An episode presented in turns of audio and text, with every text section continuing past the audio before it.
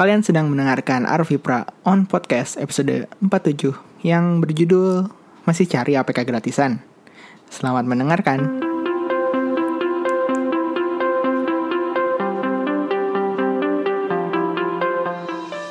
Oke, semuanya. Uh, selamat pagi, selamat siang, selamat sore, selamat malam, tergantung kalian dengerin ininya kapan. Uh, kemarin, wah, wah, apa wah. kemarin gue cukup happy uh, melihat ternyata yang dengerin episode kemarin banyak juga ya. Walaupun uh, interactionnya nggak terlalu tinggi gitu, nggak apa jumlah likes dan apa pun komen atau apalah nggak nggak nggak tinggi tinggi banget playnya aja yang lumayan cuman ya ya terima kasih banget nih misalnya yang udah dengerin ya maaf banget kalau misalkan kemarin gimana apa ya gimana gimana gitu soalnya jujur emang grogi banget sih. Kenapa grogi tuh? Jadi jadi tuh gue nggak tahu sih ini episode si jadi pas waktu gini deh gini deh gue ceritain. Jadi kan kemarin pas waktu yang sobat HP itu kan tanggal 1 hari Rabu itu kan gue ke Indokomte kan buat ketemu sama sobat HP gitu Om Moldi sama Om Irwan. Uh, sebenarnya uh, kita udah ngomongin bukan ya nggak kita juga sih maksudnya gue udah udah nawarin eh ini dong masuk ke gue pengen ngobrol-ngobrol dong masuk ke podcast dan segala macam itu dari udah lama gitu kan makanya di akhir kan uh, sobat apa, apa Om minta maaf itu kan karena baru kesampaian sekarang nih which is nggak apa-apa juga sih sebenarnya. Uh, nggak juga nggak apa-apa cuman ya alhamdulillah banget bisa pas waktu itu bisa dikejar. Uh, terus ternyata uh, sebelum apa ya jadi gue tuh ngobrol sama sobat HP itu tuh sebelumnya tuh mereka udah uh, bikin podcast juga bareng sama Bena Kribo di kalian bisa dengerin lah. Di Benazio Level Up. Kalau nggak salah namanya di iTunes ada di SoundCloud juga ada. Nah terus kayak banyak banget pertanyaan-pertanyaan yang sebenarnya gue udah udah ya, ya emang gue siapin. Dan pertanyaan yang udah udah gue siapin terus ditanya juga di pas di podcastnya Bena Benazio itu. Dan maksudnya gue sempet kayak bingung kayak aduh ini gue harus nyari pertanyaan lain atau enggak ya? Dan segala macem. Dan pas pas waktu podcast sobat HP dan Bena itu di apa lagi rekaman tuh gue ada di situ. Gue gue diem diem aja ngapa ngeliatin dan segala macem ngedengerin dan segala macem. Makanya gue bingung aduh ini uh, pertanyaan pertanyaannya gue tanya ulang nggak ya? Dan maksudnya kayak gue mm, takutnya ntar nggak uh, dapet jawaban yang maksudnya kayak jadi udah udah dapet jawaban yang as, apa yang benernya gitu. Jadi nggak nggak ada spontanitas dan dan apa ekspresi yang didapatkan pas waktu pertama kali menjawab pertanyaan itu gitu. Makanya uh, kemarin uh, pertanyaannya ya nggak kayak nggak nyiapin banget. Emang emang sejujurnya emang nggak nggak terlalu nyiapin banget gitu. Jadi gue minta maaf banget pada kalian. Iyalah kayak yang dengerin aja. Itu tuh 40-an itu yang dengerin Vi ya kayak gitu tuh. Terus makanya uh, sempat flop. Gue sempat kayak ah padahal padahal gue tanyain aja sih siapa tahu dengan penyampaian gue bisa dapet jawaban yang beda dan segala macam. Cuman ya ya nama juga penyesalan kan pasti di akhir. Seperti itu. Terus uh, apa lagi ya? Oh ya ini udah episode 47 berarti minggu depan kemungkinan besar itu adalah satu tahun Arvi Brown Podcast yay. Mulai dari 22 November 2016 kemarin. Nggak kerasa banget udah satu tahun. Yui ternyata masih gini-gini aja. Tapi nggak apa-apa. Uh, eh, gue mungkin akan bikin giveaway. Uh, caranya mungkin gue gue publikasiin besok kayaknya. Nggak nggak hari ini banget. Soalnya masih masih ada beberapa yang harus gue apa kerjain dan segala macem. Kemungkinan besar hadiah giveaway-nya adalah voucher Google Play atau bisa jadi gue bikin universal ya misalnya yang menang bisa milih mau mau Google Play kah, mau Steam, mau apa gitu kan. Uh, tapi nominalnya tetap sama gitu kan. Dan pulsa seperti itu. Kemungkinan besar uh, hadiahnya itu. Eh, ini mic gue mencong, ntar ya. Nah, ya kemungkinan besar seperti itulah. Oke, okay. uh, karena nggak ada email yang masuk, jadi kita langsung baca berita. Kemarin hari Senin Oppo resmi uh, merilis uh, smartphone terbaru mereka yaitu Oppo F5 di Indonesia. Jadi Oppo F5 ini uh, spek yang diunggulkan adalah kamera selfie-nya yang memiliki resolusi 20 megapiksel dengan bukaan f1.8 dan uh, katanya ada AI yang membantu untuk mode beauty sehingga uh, foto selfie yang kalian ini ya yang kalian ambil itu tuh beautynya tuh nggak terlalu gonjreng banget kayak merek-merek lain gitu. Ya itu yang wah dempulnya rata banget tuh wah aduh. Kayak mau kondangan itu nggak nggak kayak gitu. Katanya sih jangan adanya apa AI beauty ini jadi uh, cantiknya tuh di yang dihasilkan tuh cantiknya lebih natural seperti itu. Selain kamera depan 20 megapiksel juga dikasih juga kamera belakang 16 megapiksel dengan bukaan uh, 2.0 seperti itu, f2.0 seperti itu. Untuk uh, spesifikasi lainnya tuh yang diumumkan tuh baru prosesornya menggunakan Helio P23 uh, terus juga layarnya yang 6 inci dengan rasio kekinian 2 banding 1 18 banding 9 uh, 2160 kali 1080 berarti seperti itu. Nah untuk RAM sama storage-nya itu uh, tergantung dari tipe-tipenya. Jadi F5 ini ada tiga varian. Yang pertama adalah F5 dengan RAM 4GB dan storage 32GB uh, pre-ordernya untuk warna hitam sudah apa sebenarnya sudah bisa dilakukan 11 November kemarin. Lalu uh, yang sudah available adalah uh, warna yang gold dari tanggal 11 November kemarin. Dengan warna blacknya itu akan available pada tanggal 2 Desember 2006, 2017 dengan harga uh, Rp3.999.000 rupiah. Sedangkan varian kedua adalah varian dengan RAM 6GB dengan storage 64GB.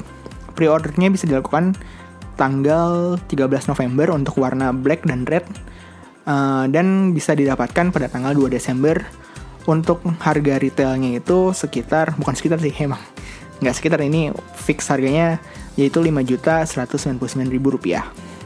Lalu untuk varian ketiga ini ada uh, F5 Youth dengan RAM 3 GB storage 32 GB kameranya kamera depan 16 megapiksel kamera belakang 13 megapiksel nggak dikasih tahu bukaannya berapa dan apakah ada AI buat beauty-nya. Tapi yang dipastikan adalah uh, si F5 Yacht ini akan ada di pasaran sekitar akhir Desember 2017 seperti itu. Jadi uh, ya F5 Yacht ini yang yang cemennya lah. Mungkin kemungkinan besar sih 3 juta dua setengah tiga jutaan lah ya. Nggak mungkin kalau lebih dari 3 juta sih cukup berat juga ya saingan di HP 3 juta. Cuman ya kita lihat nanti lah seperti itu. Uh, terus menurut gue si Oppo F5 ini lumayan juga ya maksudnya kayak apa namanya gue cukup tertarik sih untuk membeli apalagi yang uh, apa namanya varian yang 6, RAM 6 GB dengan storage 64 GB kenapa soalnya uh, si bentuknya tuh mirip-mirip sama OnePlus 5T. Ya, OnePlus 5T. Nah, yang akan diluncurkan tanggal 16 November nanti. Seperti itu. Bentuk si Oppo F5 ini sama OnePlus 5T tuh emang mirip-mirip banget. Cuman beda di prosesornya aja. Kalau misalnya OnePlus 5T menggunakan kabarnya menggunakan Snapdragon 835 sedangkan si Oppo F5 ini menggunakan MediaTek Helio P23 seperti itu. Cuman kalau misalkan uh, si Oppo F5 ini punya dikasih stock ROM sama atau enggak misalkan custom ROM Lineage OS sih lumayan juga sih menurut gue ya menurut gue seperti itu oke okay. lalu ke berita kedua itu adalah Google uh, akan menghapus aplikasi dengan accessibility service di Play Store jadi uh, Google ngirim pemberitahuan kepada developer-developer terutama developer-developer yang aplikasinya tuh membutuhkan akses ke accessibility service. Accessibility service itu adalah sebuah apa ya?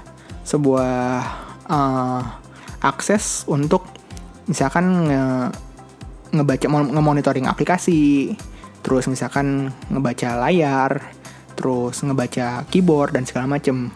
gitu umumnya digunakan untuk uh, aplikasi-aplikasi yang uh, katakanlah membutuhkan aksesibilitas khusus gitu kan seperti itu nah beberapa aplikasi yang uh, termasuk yang menggunakan accessibility service ini adalah auto input button mapper greenify inputting plus lastpass swiftly switch tasker dan type machine jadi aplikasi-aplikasi tersebut termasuk salah satu eh termasuk yang menggunakan accessibility service dan diminta untuk uh, tidak menggunakannya untuk bisa tetap hadir di Google Play Store seperti itu. Jadi mungkin yang gue sering pakai tuh Greenify sama Tasker ya. Nah si Greenify ini dia tuh menggunakan accessibility service accessibility service-nya tuh untuk nge otomatis nge hibernate apps gitu tanpa uh, apa namanya sebelum si screennya tuh dimatiin. Sedangkan kalau Tasker itu ya ngedeteksi aplikasi apakah sudah buka atau belum untuk melakukan aksi selanjutnya seperti itu. Nah, uh, terus juga ada LastPass juga yang untuk uh, apa namanya auto input username sama password. Nah si Google Play bilangnya ya kalau misalkan kayak gitu mas apa pakai pakai framework yang ada di Android Oreo aja. Cuman kan masalahnya Android Oreo kan belum nyampe satu persennya ya pengguna di seluruh dunia ini. Belum nyampe satu persennya gitu kan masih dipenuhi sama marshmallow dan nougat kayaknya. Lollipop masih ada nggak sih? Kayaknya masih masih banyak ya lollipop. Seperti itu. Jadi banyak developer-developer yang apa ya cukup mempertanyakan uh, mengenai kebijakan si Google terkait aplikasinya seperti itu Lalu berita terakhir itu jadi kan kemarin 11 11 tanggal 11 tanggal 11 eh tanggal 11 bulan 11 kemarin kan Harbolnas ya hari belanja online nasional itu Alibaba mencetak rekor penjualan dengan total 25,3 miliar US dollar dari 1,48 miliar shopper via Alipay gitu kan. Nah, kalian Harbolnas 11 11 kemarin kalian belanja apa aja? Gue sih nggak, gue nggak dapet apa-apa 11 11 kemarin. Nggak ada duit.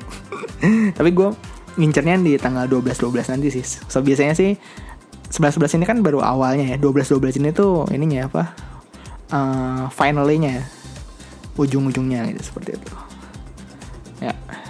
Oke okay, itu tadi tiga berita untuk minggu ini. Kita lanjut ke pembahasan Ntar ya gue minum dulu Oke, okay. uh, di sini ada yang suka cari APK premium gitu gak sih di web-web Pak Tani gitu, gitu. Ya, it's okay sih menurut gue. Gue nggak mengharga menghardik dengan keluar-keluar nanti developer makan apa gitu atau beli smartphone mahal tapi aplikasi aja cari gratisan gitu kan. Ya itu gimana orangnya karena untuk Indonesia sendiri tuh akses untuk membeli aplikasi memang terbatas dan rasa memiliki untuk sesuatu yang tidak real itu belum gede kan. Semua orang uh, lebih suka spend ke benda-benda yang real ya iyalah gitu. nah minggu ini gue mau ngebahas mendingan download via portal resmi gitu kan dibandingkan dari sumber ketiga gitu seperti APK Mirror, terus APK Here gitu dan segala macam gitu kan. Nah sikap kalian apakah mau cari gratisan atau misalkan uh, apa beralih ke yang portal resmi ya uh, kembali lagi ke prioritas diri sendiri aja dan semoga nggak ada yang butthurt. Jadi dulu juga gue sebenarnya pengabdi aplikasi dan software patani gitu ya. Torrent adalah sahabat IDWS adalah kawan sejati gitu kan. IDM juga teman seperjuangan gitu kan. Dulu tuh pas waktu awal-awal pakai Android tuh uh, eh, gue bisa punya bergiga-giga tuh file APK di laptop bahkan sampai gue pindahin ke harddisk eksternal karena storage si laptopnya tuh yang udah penuh banget. Dan nggak cuman aplikasi yang berbayar aplikasi yang gratisan juga gue punya tuh file APK-nya gitu kan. Buat yang belum tahu APK itu file mentah dari aplikasi Android ya yang buat diinstal gitu. Kayak kalau misalnya di Microsoft mungkin setupnya ya seperti itu. Nah jadi dulu si aplikasi yang gratisannya aja tuh gue punya tuh file APK-nya backupnya gitu. Uh, maklum soalnya dulu tuh internet tuh belum secanggih sekarang ya kan dan dan internet publik juga masih terbatas gitu. Jadi uh, selain gue pakai juga banyak temen yang minta APK pada saat itu gitu. Walaupun sebenarnya aplikasinya gratis cuman ya belum kuota belum ngasih gede-gede banget. Kayak sebulan tuh mungkin pemakaian tuh satu giga atau satu setengah giga lah belum. Kalau sekarang kan uh, satu bulan aja kan bisa nyampe 7 giga 10 giga kan untuk penggunaan si internet data seperti itu. Nah pas waktu Android udah mulai booming di mana-mana gitu kan Android booming di mana-mana internet semakin mudah diakses banyak yang ngasih internet gratisan dan apalah wifi wifi gratis gitu seperti itu. Nah di situ gue mulai beralih tuh ke portal yang official yaitu Google Play Store. Nah, mulai deh download aplikasi langsung via Play Store. Aplikasinya terupdate gitu kan, ada fitur auto update-nya, aman dari malware dan adware gitu kan seperti itu. Nah, pas waktu tahun 2016 itu Play Store itu mendukung pembayaran aplikasi menggunakan pulsa. Jadi sebelum ada ini ya, gue aplikasi yang gratis yang gue download via Play Store, tapi aplikasi yang harus bayar ya gue cari cracknya gitu kan. Karena eh, nggak uh, punya kartu kredit tapi butuh aplikasinya jadi gimana gitu kan. Nah pas waktu 2016 Play Store mendukung pembayaran aplikasi menggunakan pulsa. Nah dari situlah mulai coba beli-beli aplikasi terutama aplikasi yang emang sering digunakan gitu kan. Apalagi kalau kebetulan lagi diskon gitu seperti itu. Sampai sekarang mungkin perbandingan antara aplikasi yang uh, gue download cari APK-nya gitu ya. Dengan aplikasi yang dari Play Store tuh bisa satu banding 9 gitu. Seperti itu. Nah dari pengalaman tersebut gue mau coba ceritain experience peralihan gue menggunakan aplikasi Pak Tani ke aplikasi official. Ini kok bisa ada yang pertanyaan? Aplikasi Pak Tani itu apa? Pak Tani itu kan membajak ya gitu. Jadi ya tau lah ya. Itu bahasa kaskus. Jadi maaf banget kalau misalnya ada yang nggak paham. Uh, oke. okay yang pertama itu udah jelas adalah dukungan update, auto update, dan kompatibilitas. Aplikasi yang disediakan di Play Store itu tuh sudah melalui berbagai filter seperti region, versi Android dan apa hardware di device yang digunakan gitu kan seperti itu. Dulu sering tuh nemu APK yang nggak sesuai sama device yang kita gunain gitu kan. Contohnya tuh misalnya kan kalau dulu kan sekarang juga sih kayak cari game nih game kan misalnya download game tuh pasti dikasih dua tuh dua file. Satu APK satu data gitu kan.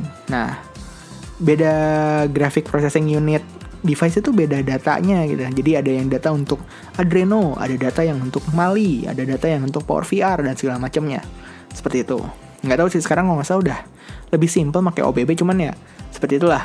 Ada masing-masing GPU-nya punya beda file seperti itu.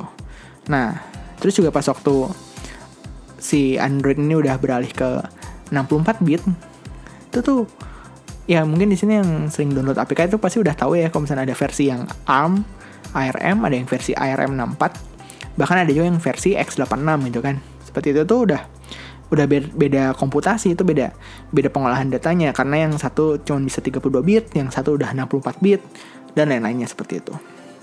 Nah, jangankan beda sistem, beda versi Android atau versi software development kitnya aja tuh bisa menyebabkan si aplikasi itu nggak stabil bahkan crash gitu kan. Aplikasi tertentu mungkin lancar untuk Android Marshmallow tapi belum tentu stabil di Nougat vice versa kebalikannya sama juga.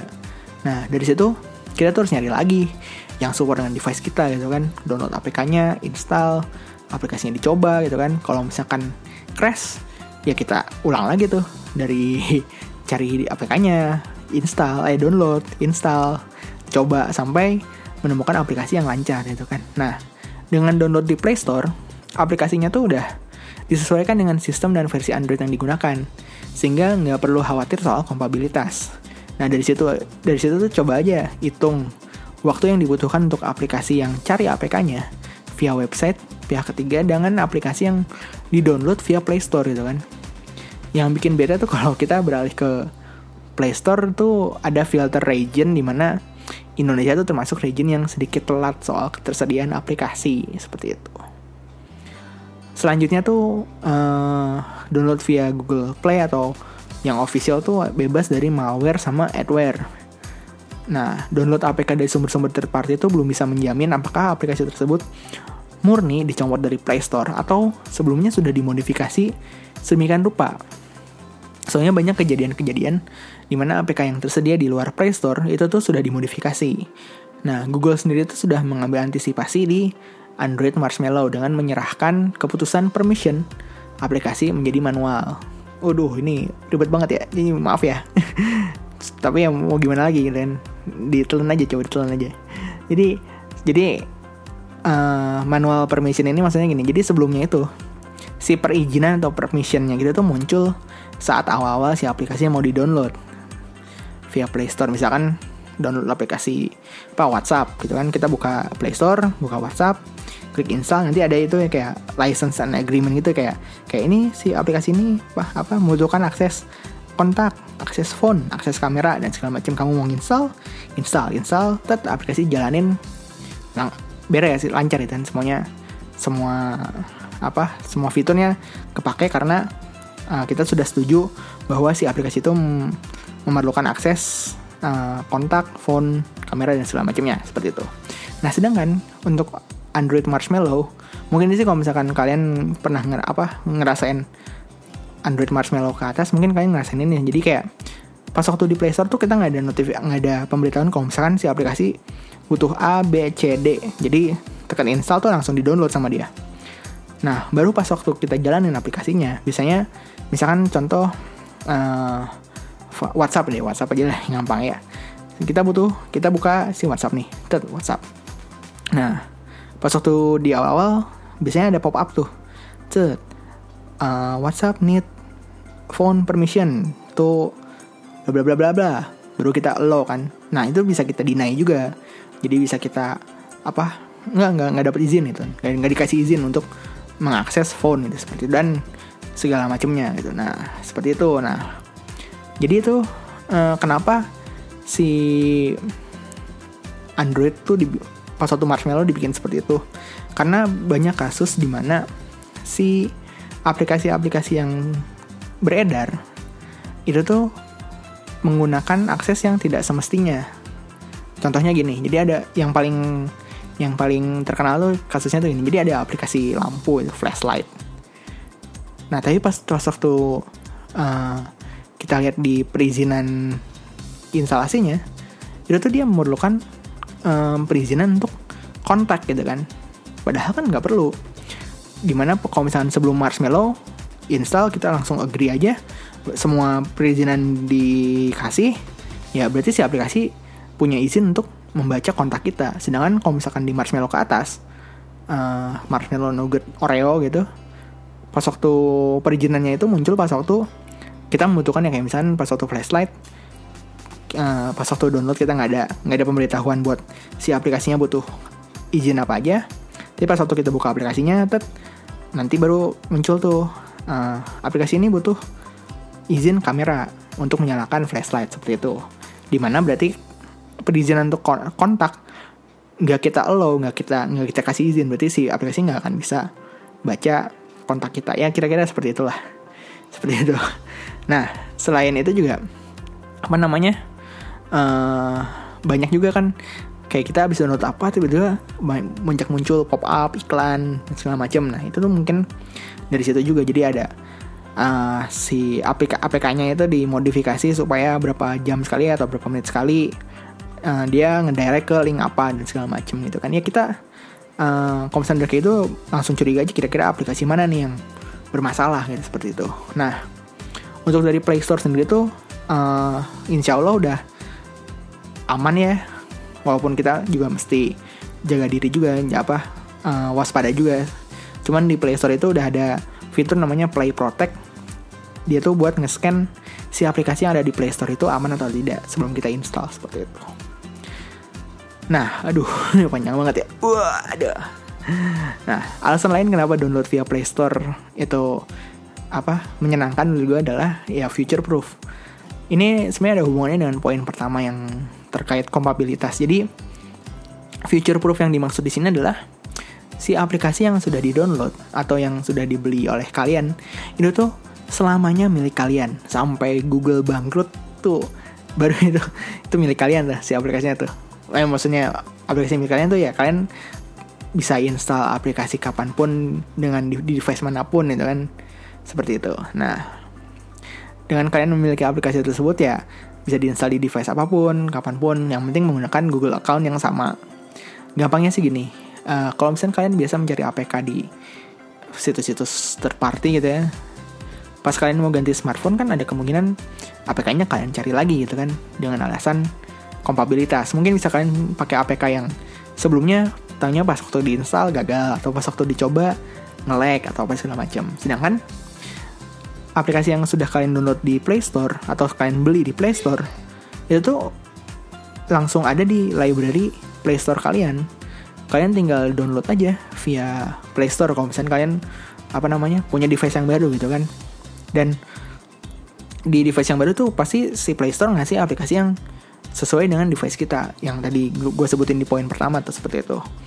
Nah uh, kalian tuh jadi gimana ya? Misalnya yang takut gitu kan ah ngapain beli aplikasi ntar beli beli lagi beli lagi. Nah gitu. Nggak kayak gitu. Jadi sekali kalian beli ya itu jadi milik kalian gitu kan. Kalian bisa download berulang-ulang kalian bisa pakai di device pakai di device yang lain. Yang penting Google accountnya sama. Jadi kalian nggak perlu beli aplikasi tersebut dua kali. Kecuali kalau misalnya kalian lupa Google account kalian gitu kan seperti itu. Saran dari gue adalah uh, prioritaskan membeli aplikasi yang sering banget kalian gunakan. Atau gue sih bilangnya aplikasi staple gitu ya seperti launcher. Launcher itu uh, cukup worth it menurut gue icon pack juga terus beberapa aplikasi yang emang kalian pakai sehari-hari gitu seperti itu. Kalau misalkan apa namanya hmm, aplikasi misalkan aplikasi game gitu sih jangan sih menurut gue yang game-game gitu soalnya bakalan nagih dan kemungkinan besar kalian akan tekor gitu. Kecuali kalau kalian sultan gitu kan. Nah salah satu pembelian aplikasi yang menurut gue nggak sia-sia itu adalah Nova Launcher Prime. Apalagi dulu gue belinya pas waktu diskon itu cuma 3000 sekarang berapa sih? Katanya 50 ribuan. Ini gue beli cuma 3000 tuh. Dan itu tuh si Nova Launcher Prime itu tuh gue emang gue pakai tiap hari gitu. Di device apa pun gue pakai. Jadi sampai sekarang itu pembelian terbaik sih menurut gue itu kan. Nah lanjut ke alasan terakhir itu dan yang paling klise itu adalah yang mendukung developer untuk mengembangkan aplikasinya ya kan. Soalnya banyak aplikasi yang oke okay, tapi karena tidak mendapatkan funding yang lancar, maka aplikasi tersebut tuh mati. Mending kalau punya investor gitu kan enak ya. Tapi kalau yang belum seberuntung itu tuh cukup empot-empotan itu untuk mengembangkan aplikasinya gitu kan. Kalau kalian misalnya males membeli aplikasi karena teori konspirasi, teori konspirasi gitu, oh ini dananya dipakai buat pembiayaan apa, no no no, no ini konspirasi Amerika dan macam.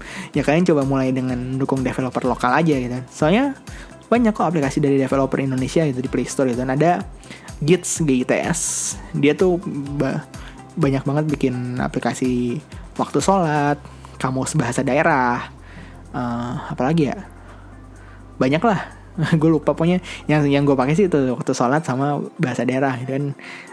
Di dua aplikasi ini gratis tapi ada iklan. Nah kalau misalkan kalian nggak nggak pengen iklan ya kalian beli license-nya. Dan itu pun nggak terlalu mahal-mahal banget sih. Dan itu tuh cukup membantu developer-developer lokal dalam mengembangkan aplikasinya seperti itu. Banyak juga icon pack icon pack yang dibuat oleh orang Indonesia gitu kan dan dijual di Play Store. Kalian bisa mulai dari situ-situ dulu. Baru kalian ya support aplikasi yang kalian gunakan sehari-hari gitu seperti itu. Nah uh, tadi kan di awal juga gue sempat bilang uh, apa namanya ekosistem di Indonesia tuh belum bisa mm, nge-reach untuk orang beli aplikasi itu kan. Jadi minimal gue ngasih tahuin aja deh. Ini untuk pembayaran aplikasi itu kalian punya dikasih tiga cara. Yang pertama adalah menggunakan credit card. Yang kedua menggunakan pulsa. Yang ketiga membeli voucher Google Play di Indomaret kalau nggak salah ada. Seperti itu. Nah untuk pembayaran menggunakan pulsa nih gue saranin pulsanya lebih dikit. Kayak misalkan harga aplikasinya 10 ribu kalian siapin pulsa 15 ribu gitu. Soalnya kalau nggak salah ada PPN pajak pertambahan nilai untuk pembelian menggunakan pulsa gitu kan. Kayaknya 10% jadi 10 ribu jadi 11 ribu dan seterusnya gitu kan. Nah kalau misalnya kalian pakai Google Play Voucher itu nominal yang tersedia itu kalau nggak salah tuh dari 50.000 sampai 500.000 dengan harganya disesuaikan ada biaya admin sendiri kalau nggak salah. Cuman si Google Play Voucher ini ya bisa kalian apa selain kalian pakai sendiri. Kalian juga bisa kasih ke orang lain gitu tapi bukan berarti misalnya misalnya beli 50 ribu nih kalian 50, si 50 ribu ini bebas nih. Mau dikasih orang atau kalian pakai seperti itu. Nggak bisa dibagi. 30 ribu buat orang lain 20 ribu buat sendiri nggak bisa. Jadi tapi ya itu kalian kalau misalnya mau ngasih hadiah misalkan kalian misalnya yang dengar di sini ada cewek nih uh, apa namanya uh, pengen ngasih hadiah kasih hadiah ini aja lumayan loh. Gue sih aduh jadi kode deh. Nggak ding. Gue sih kalau misalnya dikasih voucher gini sih gue gue seneng banget sih. Lumayan bisa beli aplikasi aplikasinya dipakai seumur hidup gitu. Daripada dipakai makan makanan langsung habis. Kayak gitu. Nah untuk yang nggak mau kena biaya tambahan tuh bisa beli menggunakan kredit card. Tapi kan nggak semua orang punya akses ke kredit card ya. Apalagi banyak yang takut waduh ntar dikejar-kejar apa segala macam gitu seperti itu. Tagihan membengkak dan segala macam. Nah gue sendiri pakai Genius dari BTPN yang ada fitur virtual credit cardnya dengan adanya. VCC ini kalian yang punya credit card eh kalian bakal punya credit card dengan sistem kartu debit. Jadi kalian isi saldo dulu di virtual credit cardnya baru kalian pakai. Jadi nggak nggak asal gesek asal gesek dan segala macam. Cukup memudahkan. Terus juga proses refundnya juga cepet. Soalnya sempet gue salah beli aplikasi. Uh, gue makainya KWGT widget. Tapi gue malah download uh, widgetnya super gitu kan. Jadi nggak bisa gue pakai hasil gue minta refund dan uh, tiga jam duitnya balik seperti itu.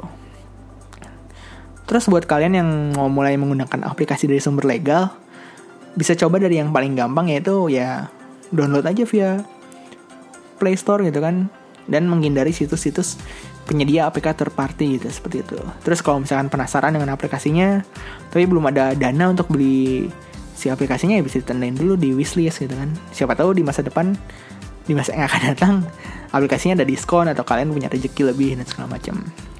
Uh, kalau gua itu um, jadi gini, kalau gua sih biasanya um, awal-awal sih pakai pulsa dulu ya. Saya kan apa namanya VCC belum ada waktu itu, terus juga Google Voucher juga rada lumayan harganya gitu kan. Jangan yang gue cuma perlu beli aplikasi 10 ribuan dan segala macam gitu kan. Nah rata-rata tuh gue pakai trik ini nih. Jadi gue pakai pulsa sisaan dari beli paket itu kan. Ya katakanlah gue beli paket internet itu seharga 80 ribu. Berarti kan gue harus isi 100 ribu kan. Nah sisa 20 ribunya itu tuh emang karena gue juga udah jarang pakai buat SMS sama telepon ya sisa si 20 ribunya ini ketumpuk gitu kan. Dan dan gue pakai si pulsa yang nyisa ini buat beli aplikasi di Play Store gitu kan. Dan gak setiap bulan aja gue beli aplikasi. Jadi ya kalau misalnya ada yang ada yang bisa gue beli gitu kan yang gue sering pakai terus kayak eh ini bagus nih. Uh, eh, gue pengen bantuin tapi kalau misalnya ngasih saran doang dikira nggak bantu gitu kan. Ya ah lu mah ngomong doang gitu. Ya udah gini apa gue bantu beli premium premiumnya fitur premiumnya gitu, seperti itu. Atau misalnya game game aduh ini gue butuh game nih gue butuh kristal beli. Itu kan ada pulsa bisa banyak seperti itu. Jadi ya apa kalau bisa sih cukup wise lah dalam manage pulsa seperti itu. Uh, oke. Okay. uh, eh, itu aja untuk minggu ini. Terima kasih yang udah dengerin. Uh, kalian sendiri ada nggak aplikasi yang kalian beli di Play Store? Kalau ada mungkin bisa coba sharing ke kotak surat at arvipra.my.id dan yang mau nanya-nanya terkait gadget juga boleh banget. Mau request materi juga boleh boleh banget. Kirim aja ke email tadi atau DM via line official account di @arvipraonpodcast atau Instagram di @arvipraonpodcast underscore.